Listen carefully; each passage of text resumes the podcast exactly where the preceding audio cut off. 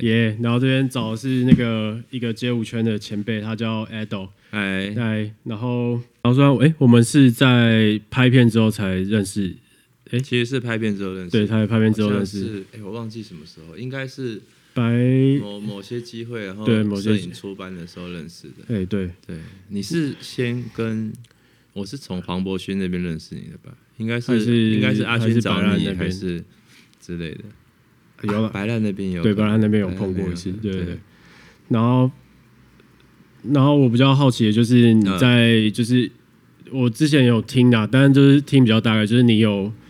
蛮多的各种不同的技能的那种经验，就有点像 就街舞圈，然后现在又有滑雪嘛，然后也有一些就是平面摄影，然后现在又转导演，对。对，然后就是这些经历。就是比较想要，就是你跟大家分享看看这样子，okay, 对，好啊，好啊，对啊，那可以讲一下，就因为你以前也待过国外嘛，那你觉得就是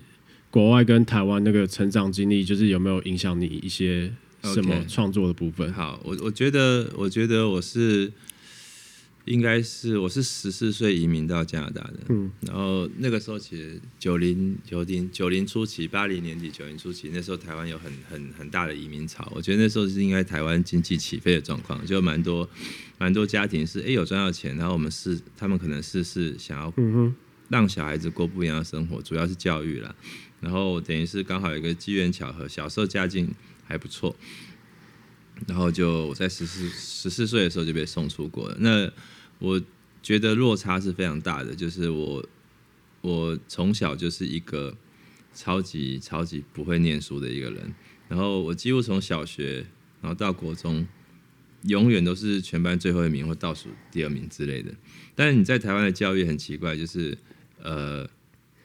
就是功课是非常重要的，但是。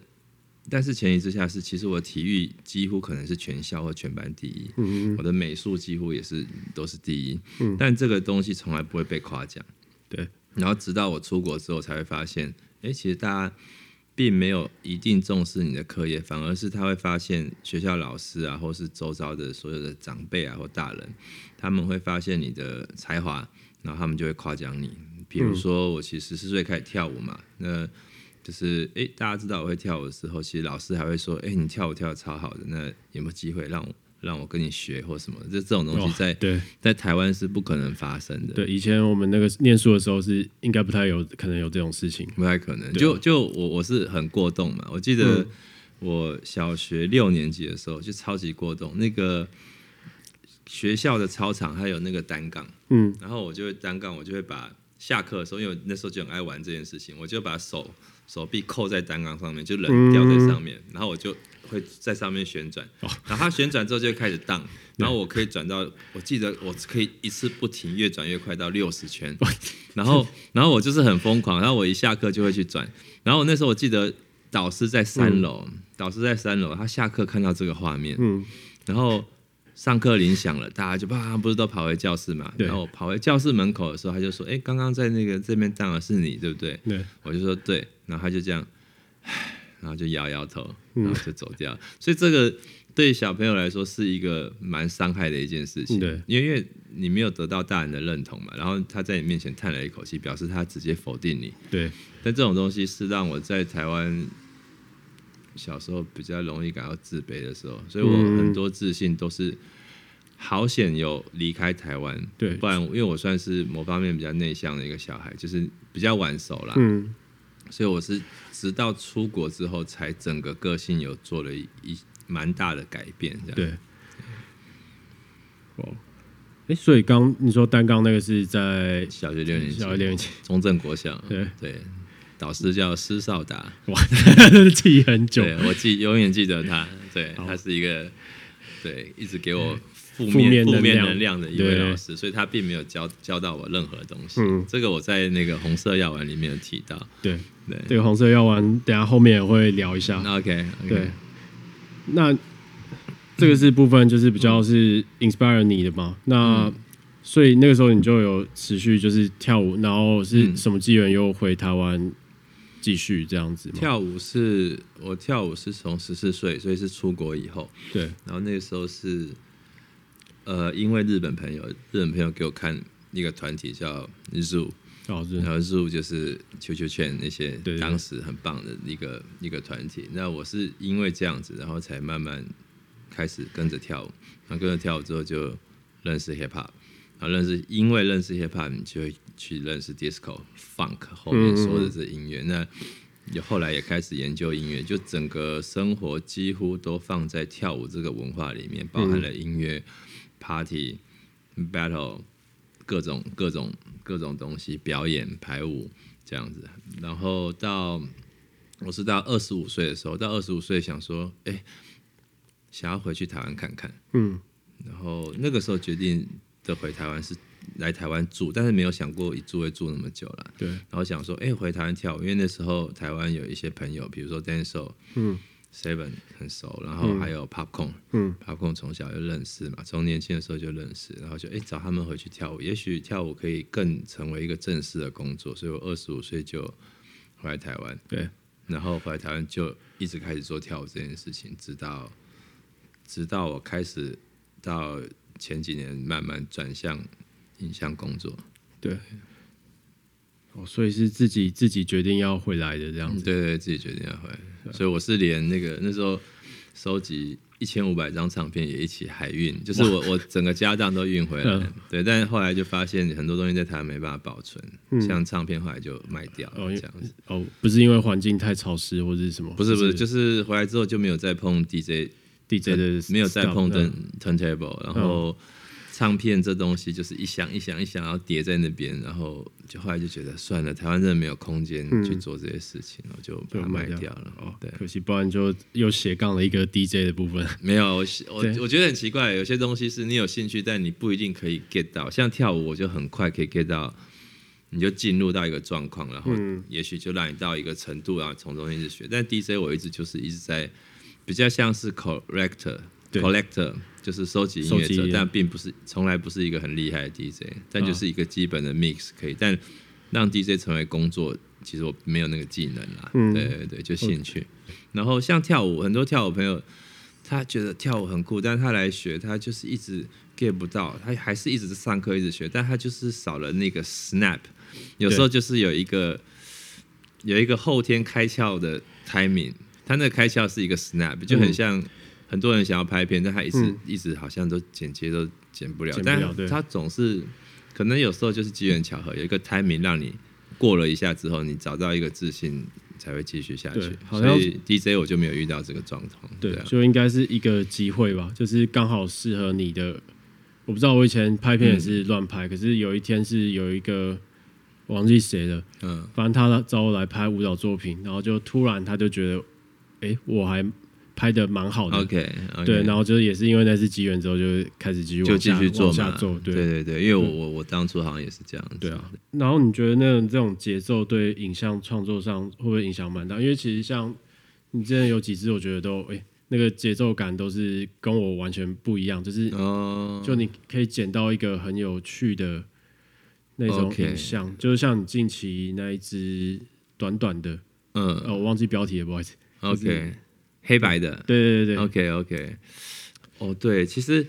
那个小短片，我觉得如果那是我三五年前好了，我根本不可能剪出那样子的片子。嗯、但是其实你你有 get 到一个东西的时候，它其实在那个往十分钟十几分钟就把它 KO 掉，因为因为 因为蛮短的，但它东西就在那边。嗯、我觉得我觉得东西是这样，我我我自己影像这一块啊，你跳舞你应该也知道，对，影像。影像这一块，其实我觉得创作这个东西，只要牵扯到艺术创作，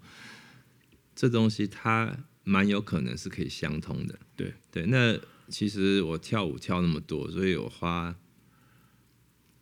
很多的心思在钻研这件事情。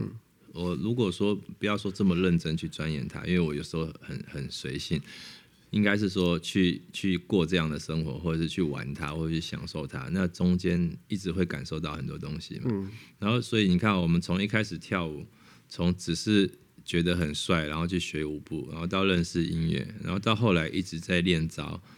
到后来发现招不是重要的，听音乐才重要。然后再发现，哎，听音乐不是拍子而已，其实是一首歌的感觉。对，对，就有点像我在两千年的时候还。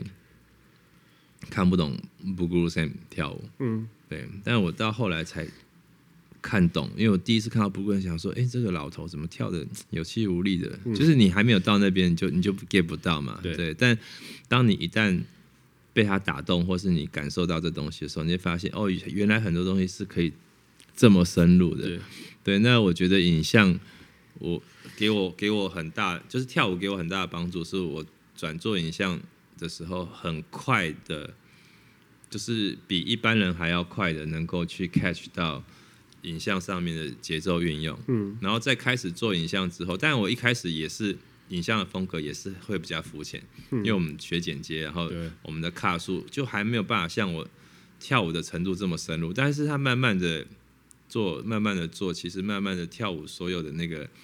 所谓跳舞，我们说会讲内功嘛，对，内功这东西慢慢哎、欸，好像越来越可以转移到影像这边，嗯，对，因为对影像的一开始的知识没那么多，对，当你知识越来越多，然后跟跳舞更能够跳舞的知识，这两个知识可以再更融合在一起的时候，那它有时候东西就会比较跑出来了。对，我想是这样，刚开始都会想说要画面去对。剪剪接的点要去对节奏，但是嗯嗯嗯，我也是后来发现就不对，就好比说应该是，好比说如果是跳舞的话，好像是应该是那个连续动作，对，是怎么样帮他加分，而不是说单纯只考虑节节奏也要考虑啊，当然就也不是单纯考虑节奏，对，因为一首歌的一首歌的铺陈是从乐器，然后节奏，然后到 melody，到唱歌到什么它，然后你要你要把它想成是一个 piece，而不是。而不是只有拍子在运作，所以很多人其实是只听拍子，但还没有去感受，对，感受感受它的 flow 或是什么的这样子。对，因为做影像一开始对我们来说最简单的就是节奏嘛，嗯，所以我们一定是哎节奏是风格开始剪，对，然后剪接的时候你会发现，哎，我开始试着用钢琴，嗯。钢琴声去剪，然后你又发现，哎、嗯，我的又一个新的技能破解了。嗯、对，然后慢慢的你会发现，用不同的方式、不同的方式、不同的方式，然后你尝试过了很多不一样的影像的创作方式之后，你再转回来做节奏的时候，可能可能又不太一样了。对对，而且在这几年，就是当广告导演，其实中间因为写脚本跟前期后期想东西，就你等于是一直在。练习嘛，嗯，磨练自己一些小细节，对，或是一些东西的拿捏。这东西是都有找人写，还是说你会先有一个基本的？我因为我不是文笔好的人，嗯，所以我我都会找人写，但是我写之前会先跟他沟通，说我想象的是我要表达的是这样，只是我没有办法写出一个漂亮的漂亮的文字，就还是找找对的人帮忙会比较好。对对，因为有时候。他可以知道你的想法，然后他可能也会有有想法，等于是共同创作了。哦，对对，因为我觉得这种东西有时候一个脑是没有办法完成的。对，就像我就蛮依赖阿勋，是因为我的组织能力不是很强。嗯，然后我可能常常天马行空，觉得是那样是这样是这样，但我必须跟阿阿勋一起。来来回回，嗯，一一就是一直讲话，一直讨论，一直乱想东西，然后他也知道我在想什么的状况下，两个人可以把东西整理出来。对，对，就是他多了一个对话的角色嘛。对，多了对话角色，你脑袋的运作可能会会激发东西。但当你一个人想，你虽然知道我大概要这样，但你有时候会挤不出、整理不出一个架构出来。对，大家还是要 brainstorming，不然 brainstorming。而且你跟阿勋也蛮互补的，因为互补，对对对，真的真的，因为他很 lazy 嘛，很懒，对，但是他有他他有，当然就是创意很强啦。对，呃，他的部分呢，我觉得他是他也是玩心很重，对，他是一个顽皮的人，我也是一个顽皮人，但我们两个顽皮的点稍微不太一样，所以可以。嗯可以互补一下下，对，对他有时候会觉得我这个好像有点怪，他就会提供他的意见，然后我再打枪他的意见。嗯，但是他的他打枪他的意见可能打枪六十趴，但留下来四十趴，那四十趴又挤进来一点点，然后我又再推回一点点，然后就就慢慢把东西东西磨出来这样子。对，对啊，我这两年拍蛮少的，真的吗？因为我滑雪开始。哦，对了，我滑雪开始就这样就去了，不止去了期间嘛。你看我，我如果是离开，算是两个多月好了。我这前后 gap，我至少一年有四个月没工作。哦，对。然后如果刚刚好那四个月有好几支片子找上来，我就必须推掉。对，那刚好我在台湾的八九个月，不代表所有的案子都是挤在那八九个月。对啊，对，然后再来我我可能这两年只拍有规格的片子，嗯，然后小的片子我都推掉，了，所以反而我拍的片子没有很多，也是。也也许啦。但你看我我我去年是三月中回来，嗯，然后我四月又去三月底又去秘鲁。嗯，然后四月又去日本拍 Sony 的夜配，对，所以我等于是五月才回来工作，才有，然后我就五月到六月是全空的，但六月才有片子进来，嗯、但我六月到九月拍了五支片子，嗯，就是你有时候就很莫名其妙瞬间爆炸，然后觉得非常痛苦，很忙，然后脑袋就一直在想，然后 freelance 人生。一直进进出出开会，就是当导演就是开会嘛，疯狂的开会，然后沟通跟开会，对，还有很多美感，然后。到一路到九月底，嗯，九月底十月一路到十月，我到十月多其实就就没有再接片了。哦，是哦，对啊，后面后面有蛮多，后面有蛮多片约啦，嗯，但是你知道这个这个行业蛮蛮残忍的，就是呃，你一直有预算的广告，那预算高的话，客户明明就是要花这么多钱来拍，所以一定一定制作公司会提不止一个导演。嗯，对，那比如像这阵子有 Samsung 的 Note，嗯，就是手机，对，要要找我拍，但是他可能提了两个导演，嗯，那因为我们这两个导演都拍过 Samsung，那客户就会去选哪一个导演比较适合这一支，对。对，所以你其实很多东西都是 chance chance，就是二二比一嘛，对对对，对。对对，就是你每一支片子，制片公司联络你说，哎，导演你档期 OK 吗？然后有什么东西要拍，然后就来了。但是你可能会要等到下周，因为他们跟客户对完之后，客户选完导演才会确认，对，没错，是这个导演拍。那所以来了五支，然后刚好五支都没中，哦、对，那就哇谢，就就就大概这样了。对，有时候人生接案人生，所以我觉得是因为我现在拍片的规格，我大概拍到最高规格是一支片两百多万。但其实有蛮多导演是拍超过这个预算的，嗯，两三百万、四百万、五百万的，对对。但如果当制片公司是提比较多高规格作品的导演的时候，我就很容易输，嗯，因为客户的角度他们是以成品来看嘛，对对。但你知道很多片子就是钱烧出来的，尤其是广告，他把商品包装的更好的 quality，不管下灯、嗯，场地、后期所有东西，那。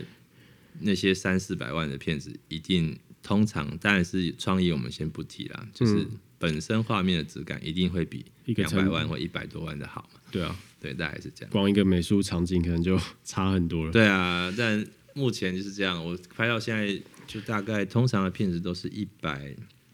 有时候要九十几的，嗯，九十几的，一百多的，然后比较高的就是大概两百，就就在这边上上下下了。对啊，那我先往回走一下，好啊，好啊，因为其实我刚认识你的时候，印象不是广告导演，而是舞蹈老师开始拍 平面对这件事情。那时候是怎么怎么开始的啊？当然就很多 PO 的都是你老婆嘛，就那时候女朋友对啊，可乐他是。他那时候是网拍 model，嗯，然后那时候是二零一一年左右，二零一一一二，应该说你常看到的那个时候是应该是因为我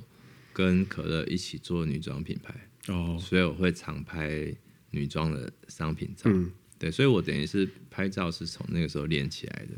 所以是因为认识介绍你有兴趣才开始做吗？还是？对啊，对啊，然后没有就是。那时候可乐在常帮一家网拍公司拍嘛，嗯，然后那间网拍公司就就会哎问我有没有兴趣去帮忙拍，就是时尚嗯影片，嗯、对对，那我自己拍自己的女朋友，但也拍的蛮开心的，所以那个时候也是我刚开始玩影像的时候，嗯，所以我就会试着把它做得蛮好的这样子，对，对，等于是我那时候也是刚开始，所以也在学习中。所以我几乎每，我觉得那时候有趣的是，我几乎每一次都是实验性的，很实验性的去拍，嗯、所以其实出来的效果也还不错。对，对，所以我其实你要说你常看到平面，其实那个时候我其实是影像是为主啦。对，对，平面是副。OK，然后我倒是因为那些那一些影像，让广告公司或是外面人看到，后面才有这个机会。哦，那刚好接到我原本要下一个问题是怎么开始做导演，所以就这样也刚好，就是因为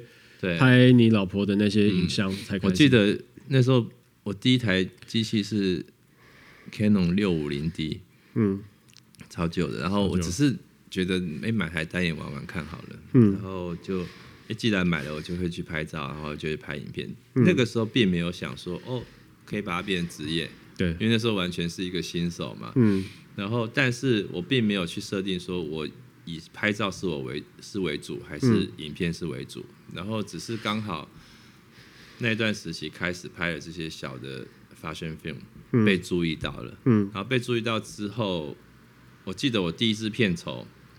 因为朋友周遭朋友会注意嘛，我第一支片酬是五千块，对，然后是去拍流浪狗的一个宣传的小影片，嗯、然后我就觉得好玩，那就去拍，然后第二支片酬就就有趣了，第二支片酬直接跳到十万块，嗯、是 G-Shock 找我拍他们的广告，嗯，对，然后那个时候开始。哦，十万块就稍微有点规格了吧？对，就开始学着把人人拉进来，对对对，然后因为摄影我也不够强，我必须找一个比较强的摄影，然后或者是一些可以 cover 我的人，嗯、然后一起把它拍成。拍成之后，我自己做剪接。对，然后到下一个案子就更有趣了，就是直接广告公司找我了。嗯，然后因为他们可能看到蛮多时尚这些小片，嗯，然后他们有那个 Seiko 的广告，奥巴，奥巴就找上来，然后我记得我那时候去开会。我去广告公司开会，然后那时候我没有想到预算大概是这样吧，我就聊聊聊，然后就说，哎，我就说预算大概是多少？他说预算大概在六十吧。嗯，好，那个时候对我那时候来说，六十是超级十直接跳到六十，对，那时候是超级高的。但是对我们现在在拍片的知道，六十是超难拍的一个预算，对，他还怕会亏本的预算，会超超级难拍。但对我那个时候来说，六十是超酷的。嗯，对，那我就用六十万能够做什么？那时候就。拍出那时候我记得是拍杨佑宁，嗯，然后就拍，然后杨佑宁那一支出来之后，隔年，隔年阿爸又继续找我拍，嗯，然后就有两只了嘛，隔年就是刘以豪，嗯，然后在隔年那只刘以豪就开始更多，嗯，可能拍片圈的或者是制片公司稍微有注意到，知道的，然后那那一段时期就开始拍了一些，嗯，一些其他的几十万、几十万、几十万的东西，然后直到。直到后面开始制片公司联络，然后片子就开始是一百一百多万、一百多万这样这样子。那等于是一路走来就这样这样学啊，对啊。那也真的是机缘，是机缘呢。因为我觉得，你看我一开我们一开始什么都不懂，然后去广告公司开会，那他就是叫你导演了嘛。对。我记得印象很深，他就说：“那我们再安排一下，然后接下来就要开 PPM 啊或什么的。嗯”然后 PPM 这东这个字出来，PPM 是什么 ？PPM 到底是什么？然后我就不，我们不懂也要装懂啊。对对啊，然后我们就赶快打电话给广告公司，哎，什么是 PPN 或什么？因为我早期我们早期我到那六十万那次的时候还不懂得找制片。对对，然后之后才知道，哦，原来。拍片的运作是这样，会有制片进来，然后导演组对，对怎么样怎么样的，然后这东西就是慢慢慢慢学。那刚开始出去开会，真的就是硬着头皮，嗯，就是你不懂也要装，你都知道，对，然后自己去找答案，嗯，这样真的，对啊。所以很多年轻人都问说，因为我可能现在因为频道的关系，对，很多年轻人会偶尔会敲我，然后因为他们想要做影像创作，他问我说怎么开始。我就觉得这个问题其实蛮微妙的，你就开始啊，对，对，就 do it，对，然后我就会问说，那你有拍什么吗？没有，那没有，没有，你要怎么开始？你就你就去找东西拍，对，人家怎么会知道你能做到什么程度？对，对，那你不拍，你也不会从中学东西或进步嘛？对啊，大概是这样，对，因为之前也是有遇过一些，然后都还在跟我讲设备，我说你手上有一台。也是 Canon 的相机，那你就先拍再说。对啊，对啊，对啊。他虽然现在就是也只是做活动摄影，但是就是已经至少有开始了嘛。对啊，嗯嗯嗯。哎、欸，对啊，那个最你觉得你有没有比较印象深的，就是的事情，就是关于就是你在拍商业广告的时候有遇到的事情啊？这个要想一下，对不对？呃，你说，例如说去世或什么的吗？这个倒还好啦，这个倒还好，都是稳稳的工作这样。但我有一个体验，我有一个体验，就是我我一开始就是这几年指导，前面几年指导，我都一直觉得，因为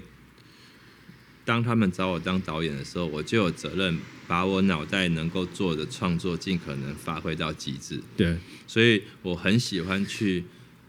改创意的脚本，嗯，因为我是说实在，偶尔会收到蛮棒的创意，但有时候创意进来，我会觉得，切，这个脚本也太烂了吧，嗯，然后你就会把它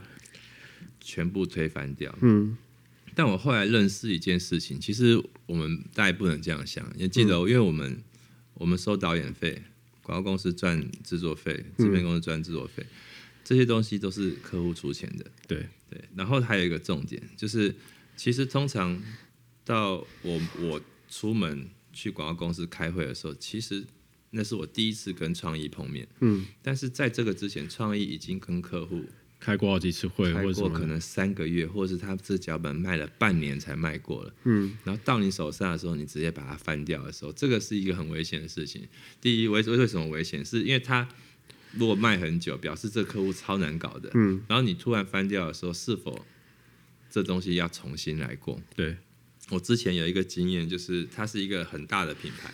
然后应该这我就不讲是什么品牌，然后应该是很多导演都会想要拍他对。的 TVC，嗯，那这个东西到我手上，然后创意因为那个创意很棒，嗯，那个创意是厉害的创意，然后。到我手上，然后我就觉得我可以跟这个创意一起合作，把这个片拍更好，所以我的细节修更多，嗯，然后很多东西再把它更夸张化、丰富化。但我其实没有去认真的了解到了解到客户到底要的是什么东西，嗯，然后那支片就因为我改的脚本之后就卡关了，嗯，然后卡关之后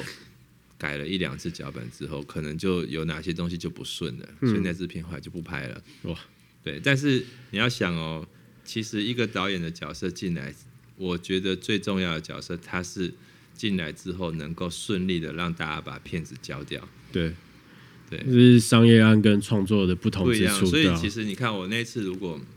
我再拿捏的更好一点，更了解客户要什么，嗯、那其实大家大家都有可以好好的把这支案子做完，然后客户也获得一支哎还 OK 还不错的影片，嗯，这样子可以做广告。但是你因为你自己。一些自己觉得的小小的坚持，那个东西有可能会破坏破坏掉这整个流程。对，对真的刚开始做的时候，会难免会这样想。对对对，对，所以这个大概是两年前发生的。所以我后来就更认知说，其实我们接广告就是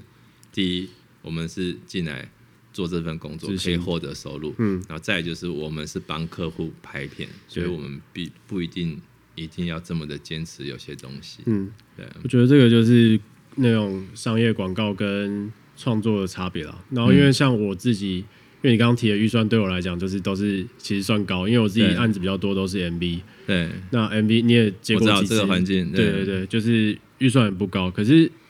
当然相对还好，就是 MV 预算就是你只要算这样讲，可能会有点失礼，嗯、就是你只要你的成品是比预期的还要好。嗯，基本上客那个歌手那边买单的几率比较高，就是只要拍到他们要的那一点，然后你再帮他们加分就好。对，其实说实在，真的是不太一样。就很多好独立创作好了，嗯，他预算就只有十万块啊。对啊，对啊。但我觉得拍片是这样，后来这是我后来做频道的一个一个契机嘛，就是也不是，就是我觉得创作是没有规格的，嗯，就十万有十万的拍法。然后十万也可以拍的很棒，二十万也可以拍得很棒，两百也可以拍，一百拍得很棒。我觉得那那预算是另外一回事，是你有没有兴趣去做这件事情。对，因为上次可乐旅游那次，我觉得就是低预算拍很好的一个哦，因为因为那个就是他的预算就大概在那边。对对对。然后他他预算在那边的话，易游网吧？你说的是易游网啊？我只是讲错厂牌了，讲可乐旅游没关系，没关系。那个是因为他预算就在那边，那你只能去冲创意啊。对对啊，对啊。但那只蛮好玩的，啊，那天蛮出名。那天他很多东西是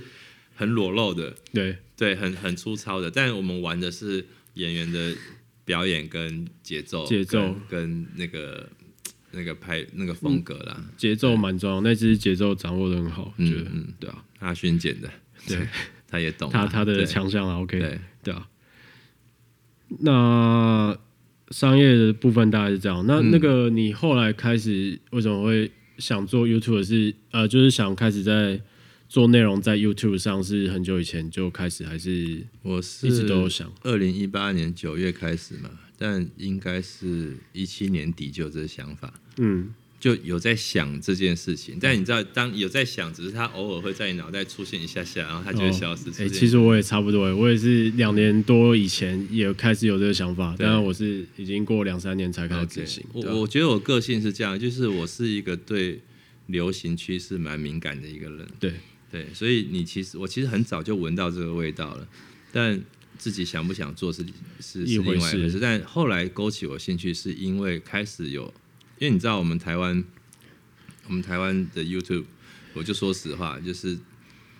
呃品质真的很好的不多，对。对，但是当然有些是讲，比如说理财啊、知识，有些人其实还蛮酷的，对。对，但是说实在，呃，疗愈性的比较多，嗯，就是闹的玩的，其实也蛮多的。那那我当初那时候对。对台湾 YouTube 这平台的印象并没有那么好。对，我是后来是看到台客剧场，嗯，台客剧场算是一个小小的启发。就虽然它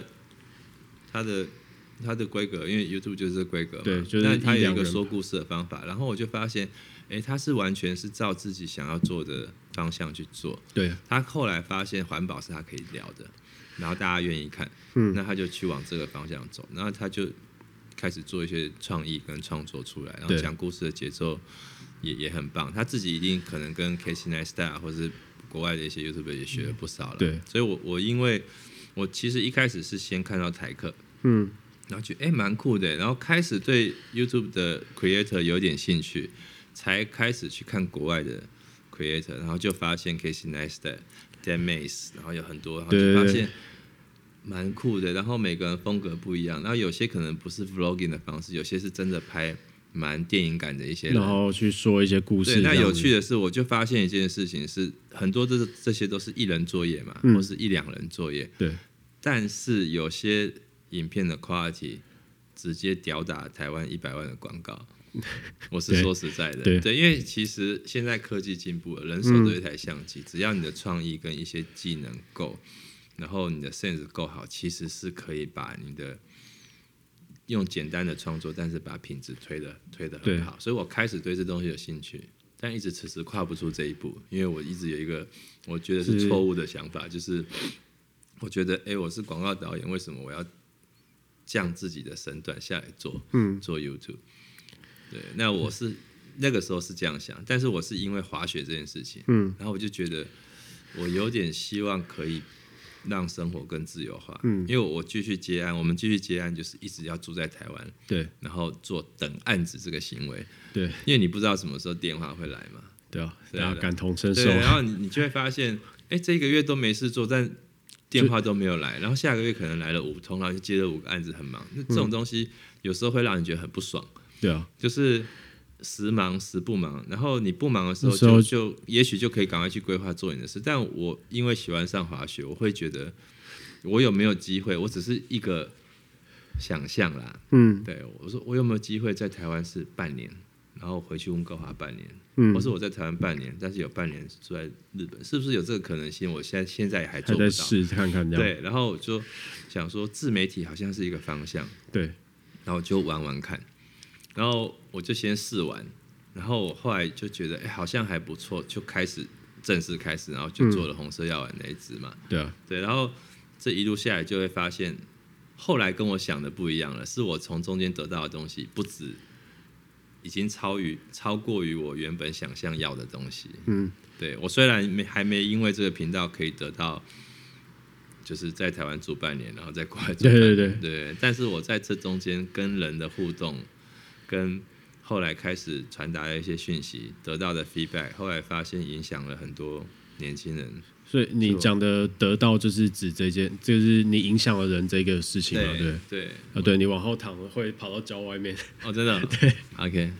我觉得很有趣的是，呃，我本来就猜想网络力量可以很大，嗯，然后你看我 YouTube 做现在到一年一年半嘛，对。其实你应该知道我，我我大家会说，哎，请问你是 Popcorn 的 Ado 吗？这个这个笑话是因为我常常去广告公司，或是我在拍片现场，因为我们以前教过太多学生了，对，那常常就会被大家认出来，嗯，但是这都是限于说这些人待过舞蹈圈，所以会认识你。你看 Ado 这名字是因为跳舞跳二十几年，所以有一点名气，所以这些人认得出你来。对，对，以前但我频道做了一年半。我现在走在路上会被年轻人拦下来，嗯，合照，是艾德吗？对，然后他们说：“请问你是艾德吗？”然后我们就会很开心，就是发现，哎、嗯，有些人在 follow 你，有些人在可能不管是可能是你的影像，或是你的生活态度，他就是某方面是蛮仰慕你的，你就会发现他有在跟随你，想要可能也许想要成为你啊，或是觉得他是我是一个范本啊，还是怎么样？嗯、然后更慢慢感受到的是，我今年去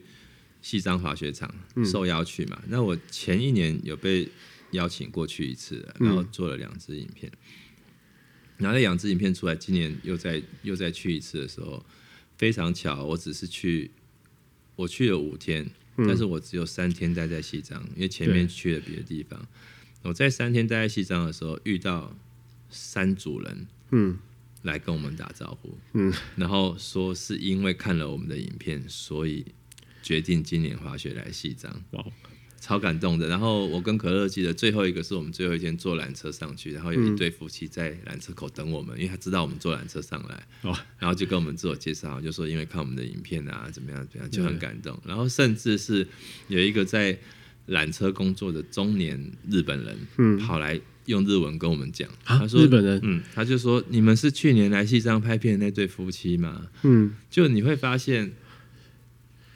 呃，我们可能只是单纯的去做自己想要的创作，对。然后当当这些创作吸引到别人的时候，对他们来说可能是一些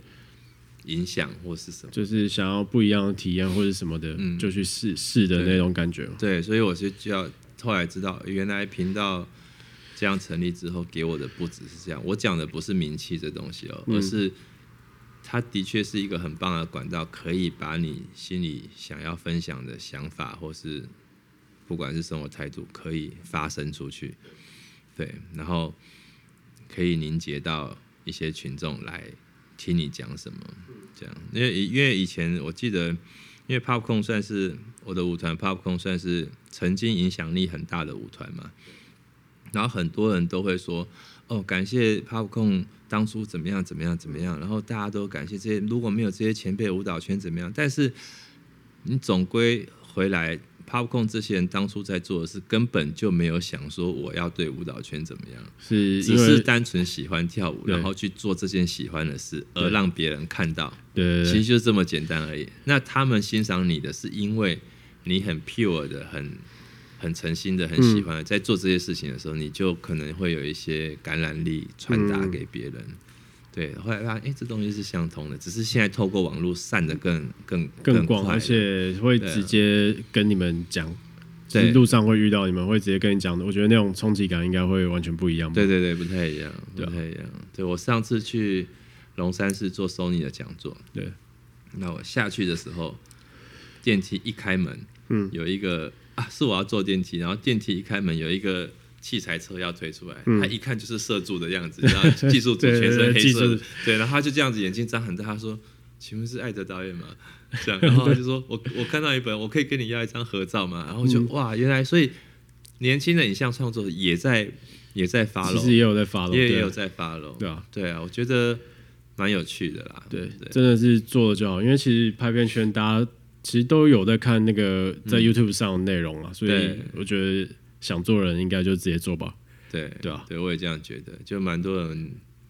蛮多人问的，就是哎、欸，我要怎么开始？那你就开始啊。对啊，因为我现在回头看我前面的片子跟后面的片子，其实我因为这些小创作，自己又我觉得学到很多东西。嗯，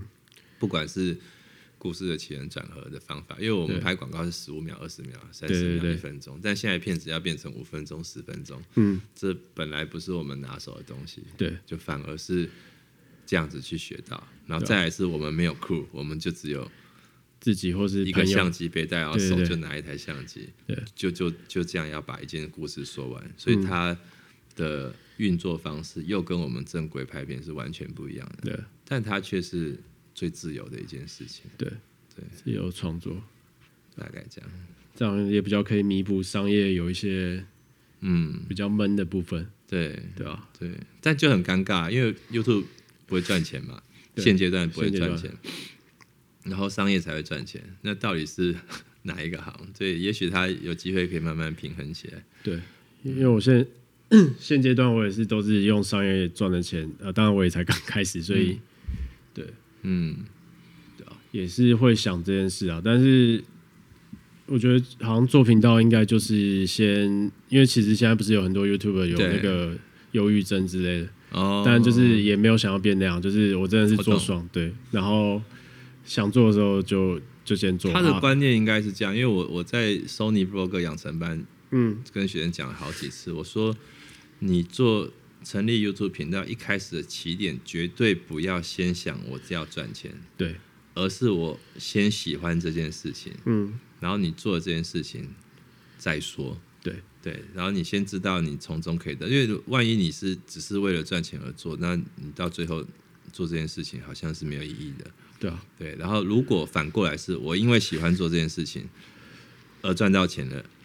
这是两回事，对，对我因为喜欢画图，后来有人跟我买我的我画的图，嗯，对，不是因为我希望我可以画图去赚钱，然后而去画图，这两个东西不一样，你出来成品会差很多，对，成品我觉得会差非常多，我觉得会差非常多，对啊，大概嗯，我目前的体验是这样，然后运气还不错，是呃，因为通常我现在只有九千个订阅者嘛，嗯，通常九千个订阅者是不可能接到业配的。嗯，对，但我其实接了好几个业配，就是因为 Sony 有找我，对，Sony 就做了好几支、好几支影片，然后易游网之类的。所以我觉得那现在也不一定是用订阅数或是你的观看数去接因为有些厂商现在会设定比较小的目标，对，去投就是比较他们的目标群众啊，就找适合的，对，所以你说订阅率高，我觉得订阅率高，他们接到的通常都是就是。比较大众的排斥、啊、我觉得可能是食物啊，或者什么东西，就性质不一样。就比如说是摄影东西，它是针对比较 niche 的观众。对，而且那时候 Sony 也有跟我聊，因为我就说，其实我很难跟你们开价嘛。对，因为我我自己觉得我我的频道人不是这么多，嗯，然后我不知道我要怎么开，但是我平常正规工作的导演费是这样收。但是我现在要怎么去搜我频道的？好像那个落差也太大了吧？对对，那我要抓中间值，好像也还是会太高。就是后来 Sony 的窗口就直接跟我聊，他说其实导演没关系，你就觉得你自己觉得适合是多少，嗯，我们都可以讨论。对，因为主要是我们是想找你拍片，嗯，拍这个介绍片，然后你刚好有这个平台可以做这件事情，嗯，然后。多少人观看是另外一回事，因为我们会针对我们要的群众去下广告，对广告投放，而获得而获得这些人来观看，所以先想一想也是有道理。但这种状况就是，第一客户本身就是要先很喜欢你，他才比较愿意做这种事了。对啊，Sony 那边，然后正成也是啊，因为最近也听一些台湾 Podcast 嘛，然后像就是正成他们不是代理很多麦克风，他们也是都直接整套赞助什么的，哦，真的都有，对啊，OK。对啊，所以就是就是比较目标群众的，因为因为他们知道他们的听众也想做 podcast，所以他们就赞助设备去抽奖什么的都有，好酷哦！对啊，但就是他们那种就是没有收入啊，就真的只是给你设备。我知道有有时候就是送嘛，一些我们现在我现在也收到很多厂商会写信来，然后说要送东西给我，但是送东西好像就要给他一些回馈，对，那我就不愿意，因为我觉得因为我们做的影片质量是。质感是高于目前的水平的，对，就是这个频道的水平。因为我我我自己知道艾德可乐的影片，我觉得有趣的是，没有人可以取代，嗯、至少至少我知道这件事情。就是你现在这个平台上面有任何人想要来模仿我的影片，他可能暂时是模仿不来的。嗯，因为我那天跟一加一的一加一的 Lin 嗯在聊，嗯、然后他就在聊说台客其实前一阵子有请人来剪接。嗯，但后来还是自己剪的。嗯，然后我就有跟他说，对啊，那如果我的频道请人来剪辑，他说不行吧，他根本不知道你在搞什么鬼嘛。对啊，对啊，因为因为脑袋跟创作都在我们的脑袋里面。对，因为你没有纸本的脚本，或者是让有足够时间让剪接师去磨。对，因为我们的我们的创作太 artistic。对对，太 artistic。如果我们现在的是很正规的时候，哦，我们来开一个开箱，然后来介绍，然后上上对那个基本款的那个就是。现在所谓的片师，对，因为那个之前我遇到那个小朋友就说：“哦，我是拍片有在接，就是导演跟摄摄影的。”对，他说：“哦，你是片师吗？”然后我在我在那边哇，那个时候流行黑人问号，我就 这怎么会这是蛮妙的。但你知道环境在变，可能这就是一个新的名词。对，当然我并没有什么排斥与不排斥啊。对对，但但就是我会觉得蛮有趣的。对，因为我的认知是剪接师。所以，所以他的工作其实就是后后期嘛，就是后期全包的人。哎，片师是不是甚至连拍都包？我不知道哎，有些人是一条龙啊。哦，我我我不太知道。对，突然让商业圈的人 都不知道怎么定义，但是不太能够不太能够这样思考，因为整个世界都在变了。对啊，对啊，因为哎，我们我们那个正正规的剪接，然后你再再进后期公司。然后你跟客户算一个小一个小时剪接就是八千块嘞，是这样在算的。对啊，那你看片师还不到八千，要剪整支片子，可能只有三千五千五，对，甚至还要拿摄影机。对对，然后你看我们调光一个小时是五千、七千、八千都有。对啊，那你调十个小时，那支片就是五万块的调光费，但不太可能啊，可能通常都是四个小时。对。所以我觉得不太能能用拍片的方式去思考。对，对，我觉得现在就会变成分传统，对。传统拍片，然后跟自媒体的运作方式是完全不一样的。对啊，对，其实就也真的有分啊，因为像我记得前几年比较有接到一些案子，就是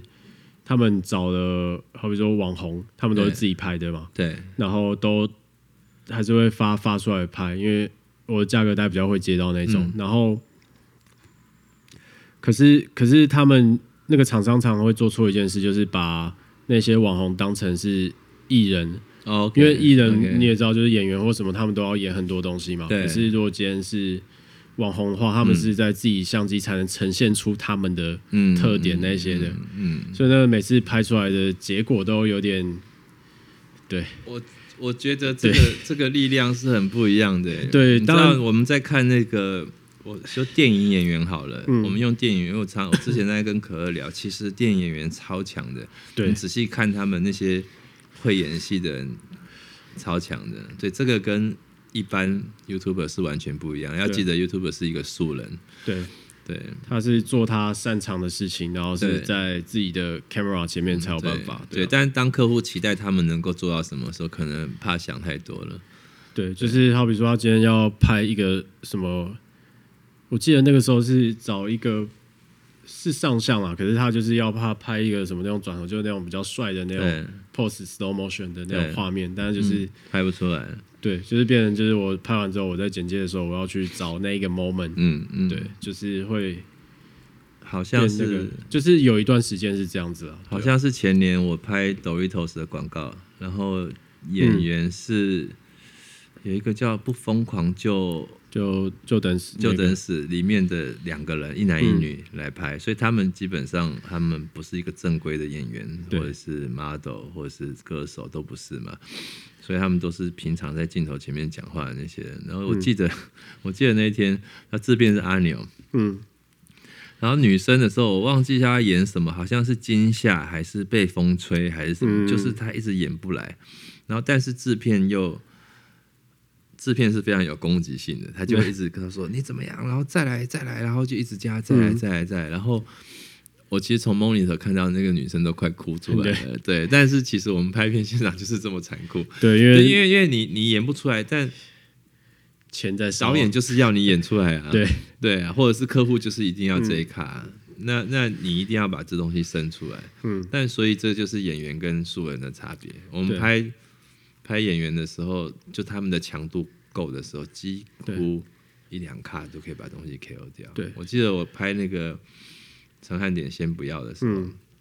汉典已经很会表演了。对对对，他就表演表演，但是汉典的表演常常我还是会去瞧一下瞧一下，嗯，就说哎、欸，你太过头了哦，太油了还是怎么样？嗯、但是你记得有一段是小 S 跟蔡康永，哦对，那一段，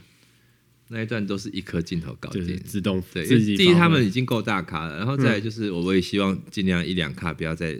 多拍多拍，有点不好意思。然后他们两个只是。要表演说哦，我不屑汉典这个行为，然后从从、嗯、里面我拍一卡是小 S 自己跳舞走出来，一个蔡康永跳舞走出来，一个是两个站在前面做一些表现，嗯、一罗完全不用讲，他们演出来就是已经超乎我想象的东西，然后就直接搞定。他甚至有多发挥一些东西吗？对对，对对，所以我觉得